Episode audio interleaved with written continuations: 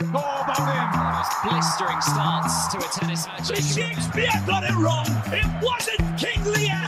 It's King Lear. LeBron James with no regard for human Yuvraj Singh finishes things off on style. This is a Newslaundry podcast, and you're listening to NL Playoffs. Hello and welcome to NL Playoffs. My name is Gautam. I have with me my co-host Aniket. Aniket, say namaste. Hello world. Uh, Aniket, how's it going? Uh, we've had uh, what? It's been what? At least a couple of weeks since we last uh, spoke with each other. How was how has your sports watching experience been? It's been fantastic with everything that's happening in the world of sport. It never disappoints, so it keeps moving. But what I'm super stoked about is our upcoming uh, interview or s- exclusive with uh, Gautam. Do you want to tell us who it is with? Okay, so when uh, uh, first of all, thanks to producer Lippy who's producing this podcast for getting us uh, this person to come on to to come on for an interview. Uh, it was a dream come true. Uh, we got the wonderful opportunity to talk to Bhaichung Bhutia, the one and only footballer that I knew growing up from India. Partly due to my ignorance, but partly also due to how good he was. Right, he was the star when I was uh, growing up, obviously in the 90s. So it was a dream come true of sorts to talk to him and pick his brain about so many things. Absolutely. And uh, when you say that, like, I've seen posters of him on walls. I've seen uh, posters of him in the ESPN, uh, the magazines that we used to get.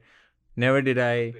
Yeah, exactly. And never did I, even my wildest dreams, think that we'd be sharing a Zoom screen. So it was fantastic, and I'm super excited to talk more about this. And the great thing about that was initially he said about he had about 20 minutes to spare, and then slowly it became 30, and then we eventually got him to about 40 45 minutes. So uh, it was just just a great experience uh, talking to him about uh, his career, his playing style, how he you know how he transitioned from uh, playing in India to moving to Europe and how adjusting to the life there. Uh, he's also sp- spoke about the state of Indian football right now and how uh, they need to uh, have a winning mentality. Uh, or did I miss anything else, Aniket? So he did also talk about the sporting ecosystem in general, right? About how we should uh, focus on building grounds rather than stadiums, and it was a fantastic conversation with someone who's been on the field uh, and then off the field has been actively involved in nurturing upcoming talent. He's also worked with the uh, founded the Players Football Association for India, I think. So he's been there, done that. I think a true uh, icon of our times who's been contributing to the nourishment of Indian sport in general. So it was, uh, I think, having him as a guest was everything uh, we thought about when we started NL playoffs, right? Someone who could talk about the sporting ecosystem overall. So it was a wonderful opportunity for me uh, personally. I don't want to talk for you, but uh, I was super, super excited. And not to forget, he also uh, talks about uh, his various political stands that he takes and uh, whether it's important for players today who have a voice to stand up to what they believe or not. So it was quite uh, an insightful and enlightening conversation with him. It it it, it kind of truly, uh, in a pleasant way, surprised me how humble he was. So it was a great chat. Uh, uh, we hope that uh, all of the folks who are uh, watching and listening to this uh, uh, conversation also uh, feel the same way. But before we get to the interview, Aniket, I think we should definitely plug Newslaundry. So please, please, please go to uh, newslaundry.com, hit that subscribe button. Uh, there are, if you go to the website right now, you can find so many things. There we have ground reports, we have articles, we have podcasts. I don't know how many podcasts uh, Newslaundry has, but it has a lot. Uh, but so we have a lot of stuff going on on the uh, on on our website. So just go there, uh, subscribe. Uh, it's, you can subscribe for as cheap as 300 uh, rupees a month. So uh, go definitely check it out and definitely hit the subscribe button if you haven't already yet. So, what is a subscription? A subscription is a ticket to your participation in democracy. So, go for it, keep democracy thriving, subscribe to independent media because if the advertisers pay, the advertisers served. if the subscribers are paid, the subscribers served. Is, is that is that what it is? Advertiser. Yes. Yeah. You're always confused with those punchlines or bylines. I don't know why, but that's okay. Yeah, I, I, I didn't want to get the main thing wrong. That's horrible. When advertisers are paid, advertisers are served. When subscriptions are paid, the, when the public pays, the public is served. So there you go. Public. I knew something was off when I said subscribers. so, all right. But anyway, having said that, uh, guys, here's Bhaichung Bhutia. Hello and welcome to NL Playoffs. Uh, we have uh, the extreme uh, honor of having uh, one of India's greatest sports person, Bhaichung Bhutia. Uh, Bhaichung, thank you so much. But before you get on, I'll let Aniket introduce you first for maybe a handful of people who might not know you for the Gen Zs, I guess. So I would say uh, I think you're known to everyone, but just to set the record straight, our guest today is a torchbearer of Indian football at international arena. He was scouted by the Sports Authority of India at the age 11. His professional career spans playing for the team India, scoring the first goal at age 18 and also captaining the team later in his career. He's played for some of the biggest Indian football clubs out there like East Bengal and Mohun Bagan. He's also played in Europe for Bury FC, which we will talk about.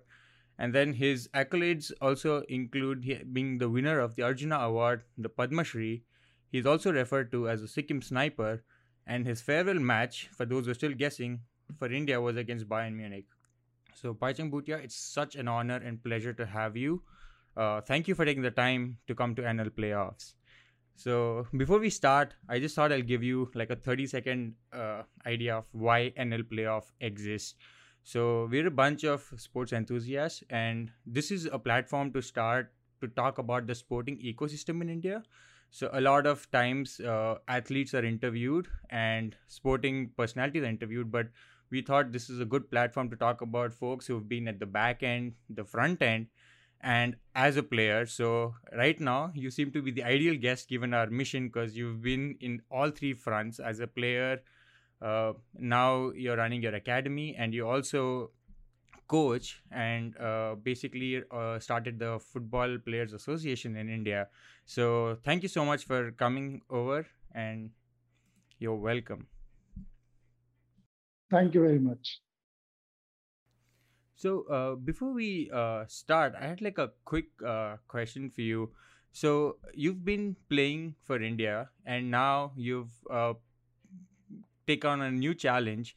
So given the footballing ecosystem and sporting ecosystem in India, uh, one of the questions that always come up is that uh, you know we need, for example, in in the context of football, is we need to qualify for the World Cup and it, and I'm talking for myself here. My opinion is I think our players and our Indian population uh, is very capable, but from the uh, public's perspective, what do you think must change? Because uh, I believe to make this sporting dream of India come alive, uh, we as public and this, uh, have to step up and take some actions. From your perspective, what would that be? I think to start off with, uh, we as Indians should be more sporting as a nation, and every citizen in India should start watching, if not playing, at least watch sports, and especially football. Uh, at least start with watching. Uh, it's easy. You keep hearing a lot of people saying, "There's that about Indian football. Why are you not qualifying? Why we're bad?" But start at least watching it, and also slowly encourage your kids and your other, you know, nephews and anybody around to start playing football. Uh, more number of kids we play, the more number of talent uh, talent we're going to scout.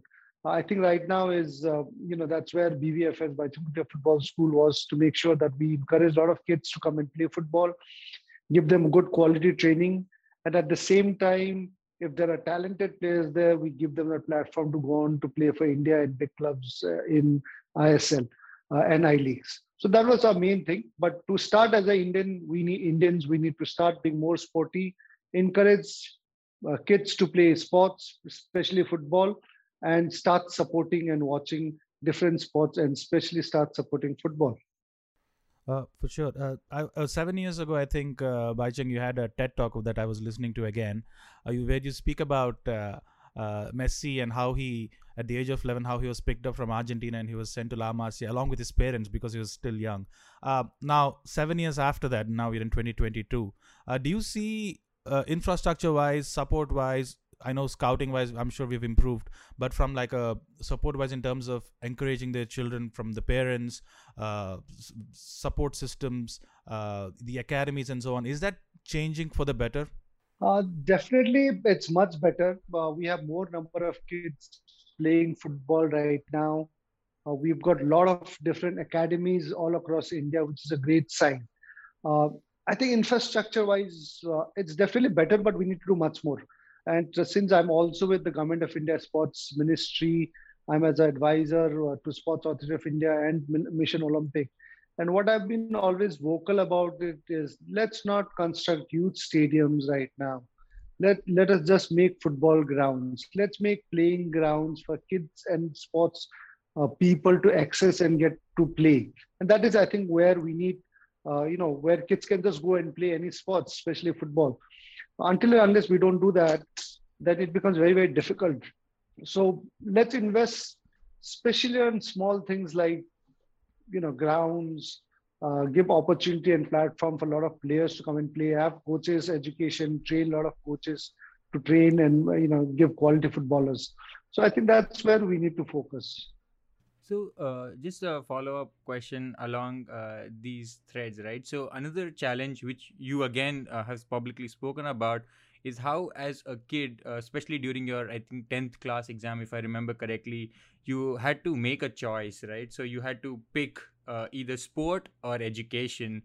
And uh, clearly, you've made the right choice in uh, hindsight, and it can be very uh, stressful and uh, you know it can be a big decision for many people who are interested. So how can we make things better? And how ca- what advice would you give future athletes who aspire to uh, do this again like you did? How can they do it differently? And how did you what gave you the confidence to make these steps in your life see when i was supposed to sit for my icse exam class 10 standard which was in three months away i, I got a call from under 16 india football team which was also select the selection uh, uh, trials for the national team and I was not even selected. I was just called for trials for the Indian national team under 16. Now, when you get those kind of calls for under 16 India, I think it's very easy for a footballer who, who's very passionate to take that call. And I think everybody should take that call. If you are a 16 year old boy and you've got a call for under 16 India and you're supposed to sit for an exam, ICSE or CBSE, I think if you're passionate and love for the game football, you should choose football and go for it you know and uh, that's what i did and it's not very difficult it wasn't a very difficult decision for me obviously my parents were not too happy but you know i, I wanted to play for india football was something which i really loved and uh, i chose to do that so but if if you if you're trying to get into school team and school team is supposed to travel and you have ICSE, then don't do that. Don't don't drop your class 10. And I I think you if you're talented, you have the talent and you're getting ISL, I League clubs. Uh, I think that is where you need to decide. But after for 15, 16 years, uh, you need to know as well where you stand. You should not stop playing though, but to make a career, I think you need to decide at the age of 15, 16, uh, what level of football are you playing. So then that's where you need to decide. Yeah, I, I, I totally agree. I think you have to be realistic as to what your goals are. If you're actually good to be picked up uh, for for India under 16s or for a professional football team, by all means. But I think you can't sacrifice one for the other if it's you can't be blind about what decisions you make. Uh, I totally agree with you there, Bhaichung. Uh, now, you know, growing up, uh, both me and Aniket were 90s kids. So if there was any Indian footballer we knew, it was only you. There's nobody else we knew about. Just everybody, everywhere you look in the papers or uh, t- television or anything like that, first player to go to Europe, uh, train trials with the Premier League teams and so on. So uh, even before that, when you uh, you became the uh, youngest to score for India too, uh, Bhaichung. So, but even before that, you made the transition from uh, a midfielder to a striker, right? Uh, I know you said uh, you, if you had they given you an opportunity to goalkeep, you'd have probably done uh, that as well uh, because India was calling. Uh, so how was that transition for you playing style wise because you started off as a, started off as a midfielder i'm assuming you were an attacking mid uh, but then uh, the coach asked you to transition towards being a striker so how how did that change your playing style, or how did you adapt to that uh, new position? See, I think I was inspired by Maradona.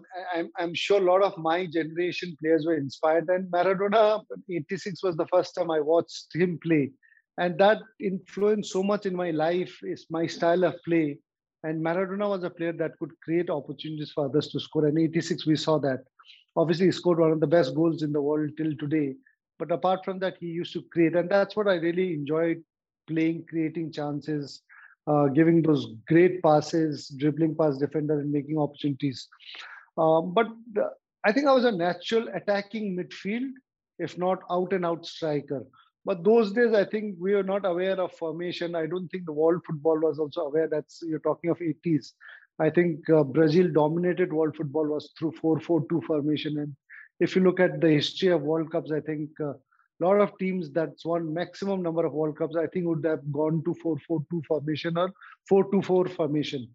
So uh, you know we had uh, Rustam Akramov who had come in as as as a foreign coach for Indian football team after winning Asian Games for Uzbekistan, and he saw me play in Santosh Trophy. I was just coming in second half, having 30 minutes, 25 minutes of game uh, in the second half, and I came in as, as a midfield but I was more of an attacking player. And then I scored those that important goal in the final in Santosh Trophy against Punjab when Bengal played against Punjab and scored that uh, golden goal, which was those days we had a golden goal rule. Extra time, whichever team scored the goal, what the tournament. And I scored that important goal. And that's where Rustam Akramov called me and said, you know, I want you to play as a striker, not as a midfield. And my journey from midfield then became a striker. So Indian team, I never played midfield for the Indian team. I always started as a striker in Indian national team. But before that, for the clubs, I was playing more as attacking midfield. Did playing striker naturally come to you? I think it did come quite naturally because I always liked going forward. I always wanted to attack, dribble past players, make those runs from behind, play one two. So that was very very natural as as as, as a player. But I also enjoyed defending. Uh, I like tackles. I like I really enjoyed doing sliding tackles when I was kid. You know, we had those muddy grounds everywhere across Sikkim, and uh, you know, when we were kids, we obviously did not have any single grass ground, so it was all muddy, slushy, and that area. You know, playing those paddy fields, and during monsoon time, to slide is the best kind of experience you'll uh, you'll get that as a kid, as a footballer. So that sliding, sliding tackles, scoring goals, you know, in that mud slippery grounds, sliding ar- around was something which was fun, and uh, that's how I think I enjoyed doing a lot of uh, defending as well, and uh, you you can see that in my game uh, quite a quite quite a bit. So uh, I had uh, so w- one interesting question that always I wondered about. So you went about captaining the Indian football team which uh, I think is one of the biggest responsibilities you can take given the size of the population we are and uh, the and we are, I, I believe I strongly believe we are also passionate fans. Uh, so, uh, given that, what is your take on uh, transitioning from a player to a captain? Because there is a lot of uh, leadership involved, and I used to believe that leaders are natural, but I'm slowly, as time goes, I'm getting to learn that you can also learn leadership. So, what would you uh, call your leadership philosophy and how was your experience if you could uh, tell us a little bit about captaining the indian side see i think when you captain and when you become leader of a team i think that trust uh, trust and respect is something you need to have as a player and i was quite fortunate because i captained india in 1999 when i was playing in england when the team came to england for a tour I think from then on, I captained my first match uh, as a captain in England. So when I was playing that, the respect from the Indian football the players in India were playing in different leagues. I was the only one playing abroad. So that respect was there uh, as a player. And uh, obviously the trust as well, because I was the only player playing abroad. So the trust and respect was quite a lot from uh, a lot of footballers. Obviously, a lot of them were all my colleagues, my friends, but there were a few junior players uh, some were seniors as well. So that trust and respect uh, was something which, because of me playing abroad, I got that. And when you get that, I think it's important that you need to uh, make sure that you utilize that trust and respect uh, in a in a way that you give them back the respect as well. At the same time, you also make sure that what you're speaking, what you're telling them, uh, you make sense about what you're speaking, what you're telling them. Uh, so that when people, when players speak to you in terms of anything, uh, in terms of a football, a match, uh, when you're talking to them, I think you need to make sense what you're speaking. You need to know what you're speaking. And that's where players tend to learn from you and they feel that, wow, that's something I've learned. So that is where I think you need to uh, get the respect and trust, which uh, I think was the most important thing uh, for any any leaders today. If, if you want to be a good leader in sports or corporates or anywhere or politically, if uh, you need to first thing is get the trust and respect, and that is going to come only by things you do and by things what you speak and things by you know, you know by people seeing you, watching you on and off the field. So and uh, and you need to be with them. So that is where I think I was a bit lucky that way to start, uh, uh you know, captaining India. Yeah, because uh, that reminds me of an anecdote. I think uh, Sunil Chhetri uh, was on record uh, saying that when he was a young upcoming player, he used to come to you and say, "I want to take a penalty," and he mentioned that you would always show trust and faith in him, and you know, let him step up and take which I must tell you is uh, taking a penalty in those uh, any of these uh, situations can just be crazy.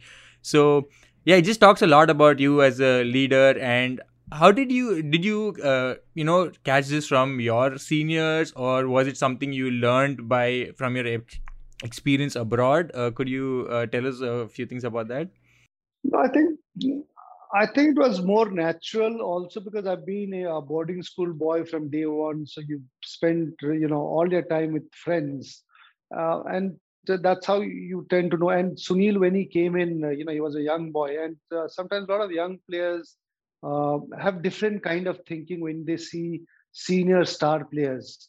Some, some people get nervous, some people feel excited. So for a senior players, it was important to make them comfortable. And, you know, whenever they played or trained with you, it's important that you encourage because you could really destroy or make their career. Uh, if, if they do something stupid or they miss a chance, uh, you know, you could just be so negative and destroy it. But it was important for me to encourage just not Sunil, but a lot of other young players.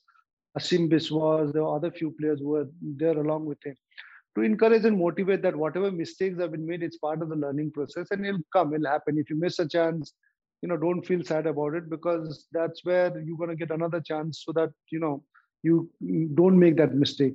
So it's important to motivate keep them positive and also share good bonding relationships so that any difficulties they have off the ground you know they can come and speak because uh, uh, india is a different uh, you know it's, it's a nation it's a huge nation different culture different uh, lifestyle uh, and people have different issues of their own. And they need uh, and especially when I was young, you know, it, it was challenging because you didn't have that kind of senior players were really, really good, but they didn't have that knowledge and exposure themselves. So when I when I was a senior, I think it was easy to deal with them. And uh, Sunil, obviously, I used to take him quite a lot. Him, not just him, but few other junior players to where I stayed uh, with uh, you know senior players like Renedy, Susamatai Saija. I took a lot of the young players to where we stayed. We played a lot of indoor games together. Uh, we played indoor cricket. We played uh, foot, uh, you know, football, volley, foot, futsal, volleyball.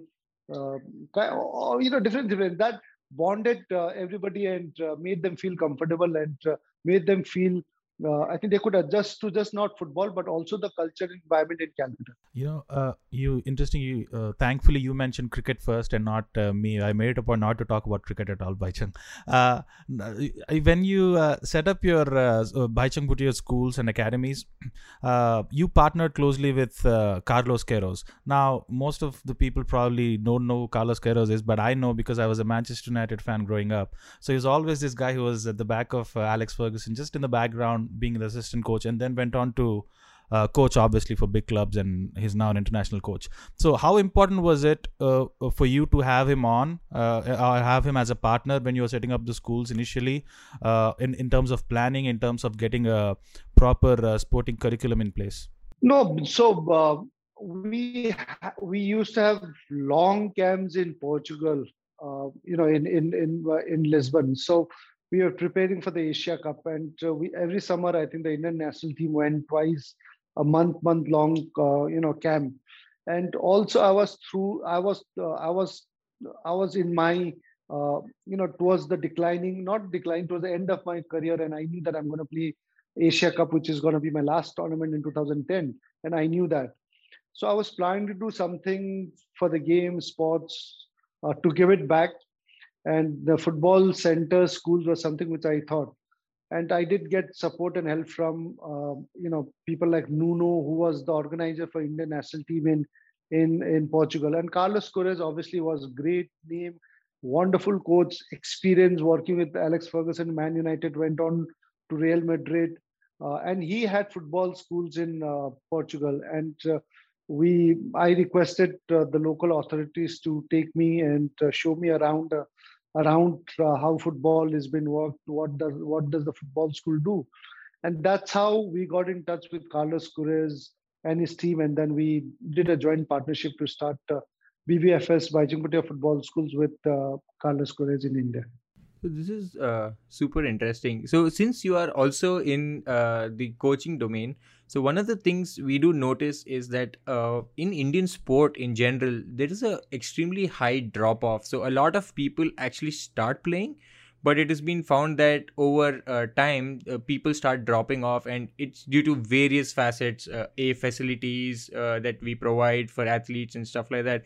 So in your mind, since you're uh, coaching what is the one thing uh, that's important? For example like the sc- education system has this midday meals where they try to get as many um students to come learn by providing meals. What what can we what can we do in sport or in your head? What do you try to do uh, so that you can get as many people to participate uh, in you know sport in general? See now that's where Bhaichung Bhutia football schools we also changed into now into residential academy and a lot of times we saw that uh, kids wanted to play but parents want them to study. So we came out with a formula of residential football academy with uh, academics. Uh, and uh, where kids can come and become professional footballers and uh, parents don't uh, mind that you know during the daytime they go into a proper school for education as well. So this is a concept and model which we started uh, and uh, I think uh, right now a lot of kids and parents are happy that you know parents at least they know that the kids are not missing their classes and doing their academics, and kids are completely focused morning, evening to play football, and also at the same time get get high quality training. So this is what we've started with the residential academy, and hopefully, I think this is a model which we would want to carry it, uh, you know, beyond uh, uh, school into college as well so that even college students want to make still a career in football which they can. Also have a res- residential football college uh, academy. Uh, um, fitness is becoming uh, one of the primary uh, focuses now in modern football. Uh, I was just wondering if you if I was just talking to Aniket the other day we are to, looking at the modern game right now where uh, players are extremely fit, especially the wing backs. You know, they just go forward all the time, always running back and forth, back and forth. Fitness is becoming such a such a priority these days. Uh, is it that does it have to do with uh, the new style of uh, European football? Let's say Jurgen Klopp does uh, pressing, which is this uh, heavy possession after uh, when you lose possession. Uh, we have tiki taka, obviously, which is uh, centered around people running in triangles and so on. So how important is uh, fitness these days and how are how is how in india are people dealing with it sporting wise see i think fitness is one of the most important factor in football. Uh, it is not everything but it is definitely one of the most important factor in, in football. And the fitter you are the better the team you become obviously apart from other things as well. So yes with modern football i think now uh, you see players i think doing 13 to 15 After 90 minutes or even more as well. Some of the players do even more. So I think uh, it's it's a key key factor. Apart from fitness, it's also speed. I think these days, you know, the speed is become one of the major factor for all the great teams. If they have speed, I think the team tends to become very very strong with speed in the sense uh, the speed of players, individual players. So that is also looked into it. But uh, yeah, I think with modern day football, you see 11 players defending 11 players going up front you sometimes see you know um, a striker coming way deep into your own half and defending there you have side backs going, making those crosses, even scoring goals as well. So yes, fitness is is is become very very important. So, uh, you know, on a tangential note, so you're also uh, in. I can't let you not. I can't not ask this question because uh, you're also in politics, right? And in politics, sports is rarely spoken about, and I think I understand why. Because India as a country has many other problems. It's difficult to think about and i think you mentioned this best when you're saying you want to in today's world you're building toilets it becomes very difficult to think about building stadiums or other infrastructure because we are still fighting for basic necessities but uh, what can we expect uh, from politicians when can we expect you know sport being uh, spoken about seriously because there is scope in terms of employment you know you can generate huge amount of employment just because of the infrastructure. It's not the players but as you know there's a whole team and there's a back end involved. So uh, how do we start this uh, conversation politically? Because i think that's an important direction if we uh, in my head at least if india has to become a sporting nation as we dream it to be. No i think uh, in india politicians are also looked looked up to it. And uh, people obviously listen to lot of politicians from their own village level to state level to uh, you know the national uh, country level. I think there's politicians if they can't do anything as well just speak about it encourage you know people, kids to play sports. Uh, and when they speak i think people listen to them because they obviously rely we still rely a lot on politicians for anything from welfare schemes to getting your jobs down to a lot of things. So i think politicians are very very important part in india because what they speak is people tend to listen. So at least, if not anything else, just speak about sports, encourage kids to go and play sports, and if they have little fund, organize a lot of tournaments, events, uh, you know, for for uh, you know different age group, different kids to play different sport tournaments. I think that is the way you start. And obviously, apart from that, you go, you can have right policies for sports, uh, from your education to you know schooling to your uh, village level, your constituency level. You can, if not build stadiums you, uh, or build many grounds, you can also start a lot of competitions which does not need a lot of funds, but make sure that you know there is there is plenty of sports teachers, PT teachers, uh, just not going to school and teaching, but also organizing matches every week for kids to play different matches badminton, cricket, um, uh, football so that every week some kids are engaged through sports activities through that. And it's not a huge cost to have that. Uh, just speaking about sports and politics uh, you in 2008 famously declined to participate in the torch relay uh, supporting the tibetan movement. Now you spoke about that time. Now these days you don't often see athletes speaking up about causes that they truly believe in. They just tend to be silent. For whatever reason it's their thing. But do you think more athletes should speak up, or do you think it's just a product of uh, circumstances that they do not speak up?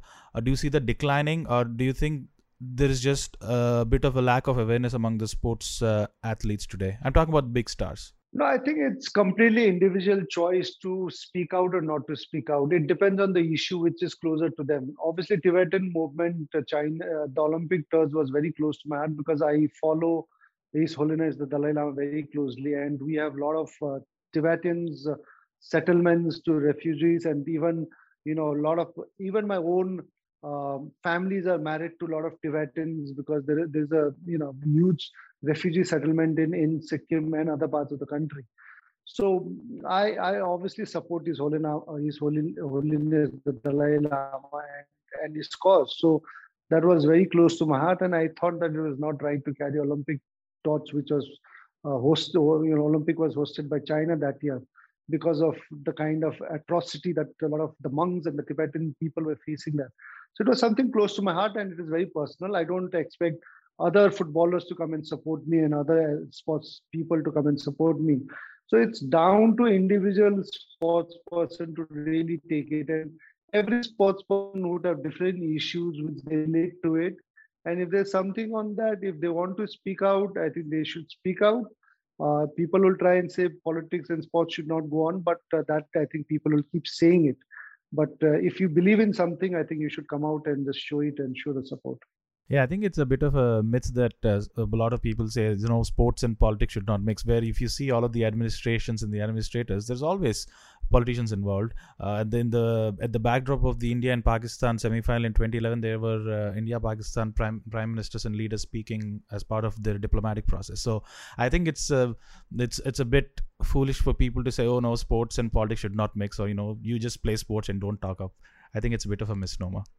So I don't know. I mean, I've not heard. So do you follow? Uh, do you have a favorite club? What is the who, which is the club that you rooted for uh, growing up? Who was your players? If you could, players that you looked up. To, you mentioned Maradona, but then uh, who are your idols when you grew up? And uh, what was the football you used to watch uh, back in the day before you started playing? No, I think uh, you keep changing, you know, players because every time World Cup, European Cup, or a Premier League, the news starts coming out. Obviously, I started uh, following Arsenal because of Dennis Bergkamp, uh, that era of footballers in Arsenal. Um, and that's how I became a fan of Arsenal. But I'm not a die-hard. A lot of player, you know, fans are die-hard and they don't eat if the team loses. I'm not that kind. You know, I, I, I do follow and I like Arsenal but it's not i'm not a die-hard die-hard kind of a situation who goes into depression if they don't win. So yes uh, and that's how uh, and over the years generations i think players have changed. I started with maradona then came a lot of players. I became a huge huge roberto baggio fan when uh, you know italy won it uh, and i also lost in the finals so i became a fan of him. Then came brazilian ronaldo i think. You know, i've never seen anyone better than him one of my greatest greatest idol uh, then came in Romario. I think that generation, Romario Bebeto combination was something which you know I followed and everybody followed. Before Romario and uh, before Brazilian Ronaldo, it was Romario and uh, Bebeto. So then Zidane came in again. You know, he was one great, great player. So that's how now I, I like Messi right now, and uh, obviously Cristiano Ronaldo has been also a fantastic player. But it's great to watch Messi. How was it uh, playing with uh, Zidane? I know you played with. He's one of my all-time favorite players, Zidane. I know you played with him in an exhibition match. I think you scored in that game too. How was it yeah. rubbing shoulders with uh, the great Zidane? There was Kaká. I'm sure there are other great international players also. How was it rubbing shoulders with them? I think it's great for a footballer. You'd want to be every day in a dressing room with those kind of players. But for me, it was only for an exhibition match. And uh, when you're in the same dressing room, they're changing. You're there sitting with them Kaká on the left, Zidane on the right, Barthez. You know, you really feel that where are you actually? And this is where I want to be. But uh, the reality kicks in because there's just a friendly one-off thing, and you go back. Uh, but you know, all the footballers across the world would be wanting to share dressing room and being there training with them every day. And that's the aim I think all footballers in India should have.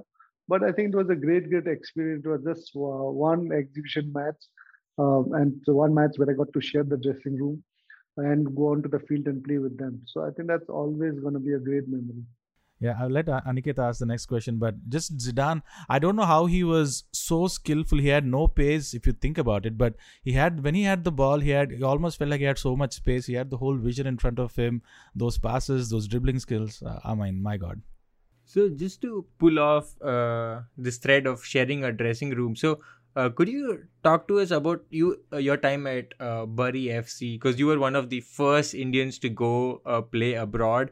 You know, how was the experience leaving home? I'm sure it's uh, a little unsettling initially. What are the challenges that you faced and that uh, players who want to go abroad now would typically face? So, if you could talk to us a little bit about that. No, the experience wasn't too exciting because obviously, you know, it, it did not really fit into the style which I played and, and the team played. And it all started um, quite uh, badly because I was doing quite well with West Bromwich Albion. I was supposed to sign a contract with them.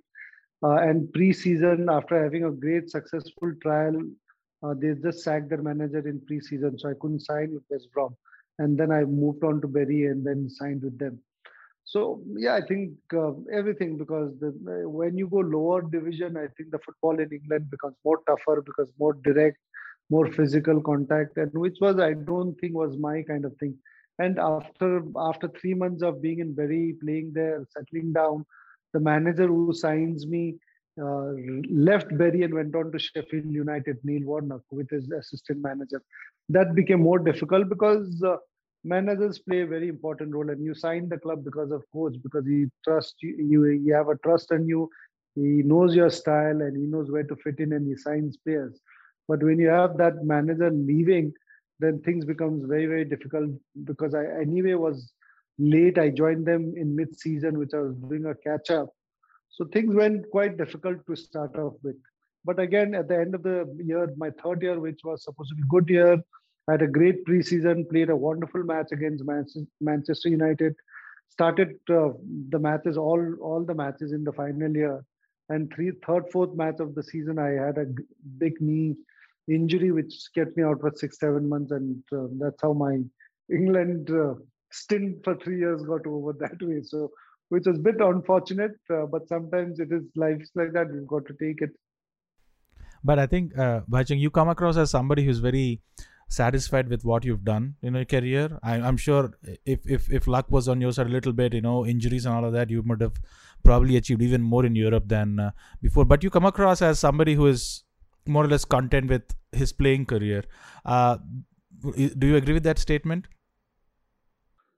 I think I'm happy. If I'm not happy, also, what else can I do? So you need to accept things in life. That is very, very important. Uh, and uh, what is not happened is not happened. Obviously, you learn from that. But I'm very happy that I had a trial with Fulham.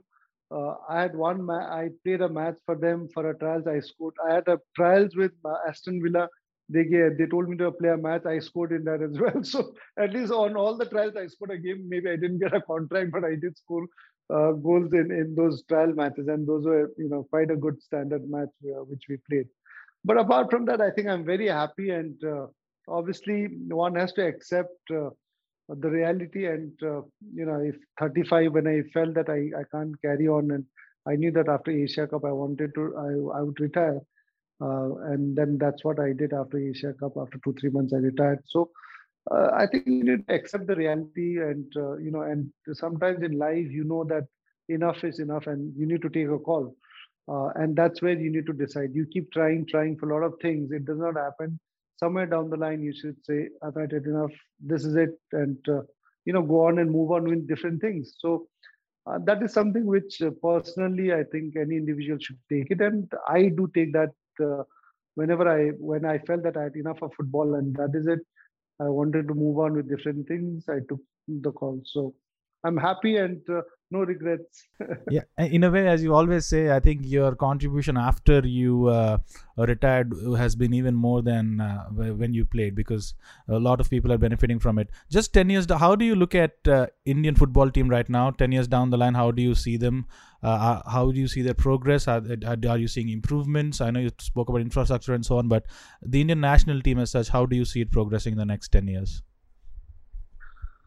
No, I definitely see uh, quite a lot of improvement uh, in the national team. At least, uh, you know, the team is playing as a team uh, because our days it was more of few individual players playing it and then the rest of them sometimes lagging it.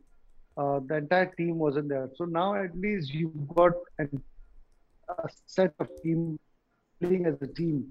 Obviously, they have not been lucky in getting results. I think uh, it's important to start getting results and they've gone quite close to getting results. But I definitely see that there is a huge improvement mentally, mentality wise, uh, the approach wise, the body language, uh, and the confidence. Uh, that that we, you can see in, in, this in this bunch of players.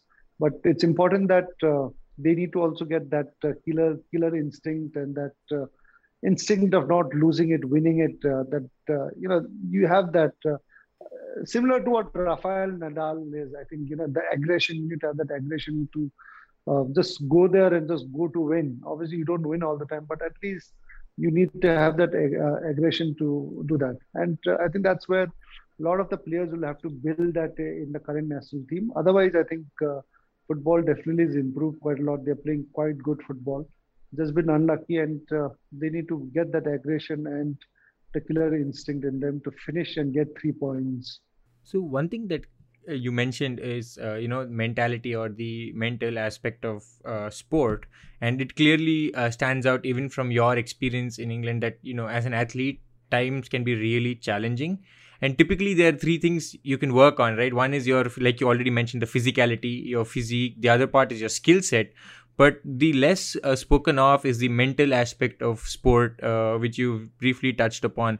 So uh, how do you, how did you approach this as uh, you know in your career? Because uh, like you've said you need a lot of mental fortitude to make these uh, moves that you've done.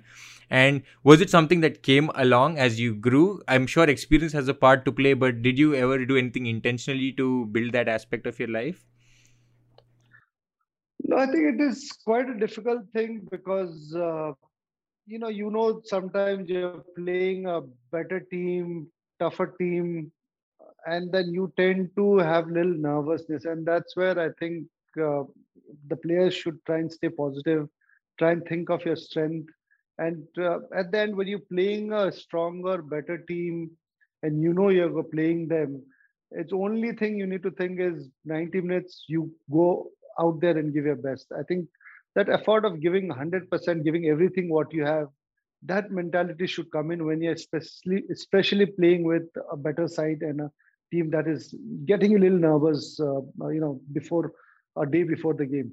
Uh, apart from that, I think you need to always try and think the positive side of your things, of your team combination working, what are the strength, and I think focus on that more uh, before the matches, uh, rather than thinking how strong the other team is, how weak we are, uh, you know, the negative side of it. Uh, at the end, I think it's it's 90 90 minutes. You start 0 0 and on the field how much effort you put in what you're going to give uh, is things that will change the score line so try and give everything best uh, apart from that you can't you know you can't control you sometimes end up losing so but at least when you come out of that 90 minutes you should feel that you give everything uh, on the field Hundred percent. I think Bhaichung, we can keep going and going and going. Uh, me and Aniket have so many questions left, but I know you are limited for time. So, uh, just like to thank you so much for coming on. It's it's crazy to us that uh, you know both. I'm from Andhra. Aniket is from Hyderabad in Telangana. We've met in US just because of the love of sport, and for us to be talking with you today here is kind of crazy. So we cannot thank you enough for coming on. Thank you very much. And I would like to thank you. Uh, I've never had this opportunity, and it's once in a lifetime. So thank you for everything you've done for the country and everything you are doing for sport. Because I think we have a long way to go, and it uh, it it is trailblazers like you who are taking us in that direction. So uh, thank you for that. Greatly appreciated. So still, so still, I'm trying to you know encourage my next generation, my son, to play football so he's just 12 now. He's picking up uh, and he's in my residential academy. In fact, we've just shifted him to my football club, United Sikkim Football Academy in Siliguri here. So uh, hopefully, I'm sure, you know, he can go on to become a good footballer. He loves it. He's got that passion. But uh, yeah, it, it all depends on his hard work. So making sure that the next generation is also coming and contributing to the sport. Oh, that's fantastic. And uh, before uh, we let you go, do you have any recommendations that you would like to uh, give our listeners just to you know enrich their lives? Uh, anything that you have in mind? No, I think um, you should not stop playing sports. And if uh, it's not, you don't need to become a professional footballer, but play a team sport that is going to teach you way of life. It's going to make you stronger as a person. It's going to teach you to be a team. It teaches you how to lose. It teaches you how to win. Uh, it makes you mentally strong. It makes you physically fit and healthy. Apart from that, uh, you'd be a great team person. So, any any any child that plays a team sport is bound to uh, learn a lot of things in life when he grows up. So, make sure you know you push your kids to play a team sport, which is basically if if you can push them to play football would be great. And you don't necessarily need them to become professional footballers, but uh, they'll live healthy life and they'll learn a lot uh, through football for their uh, lives in future to come. I don't play I don't play sports professionally, but I don't think truer words have been said because, uh, like Gautam said, sports has given me a lot, and I love and enjoy it. So, yeah, no, thank you for that recommendation yeah with that we'll uh, we'll conclude this uh, thanks to producer lipi for producing this podcast and Bhaichung again thank you so much for coming on thank you All the Newslaundry podcasts are available on Stitcher, iTunes, and any other podcast platform. Please subscribe to Newslaundry. Help us keep news independent.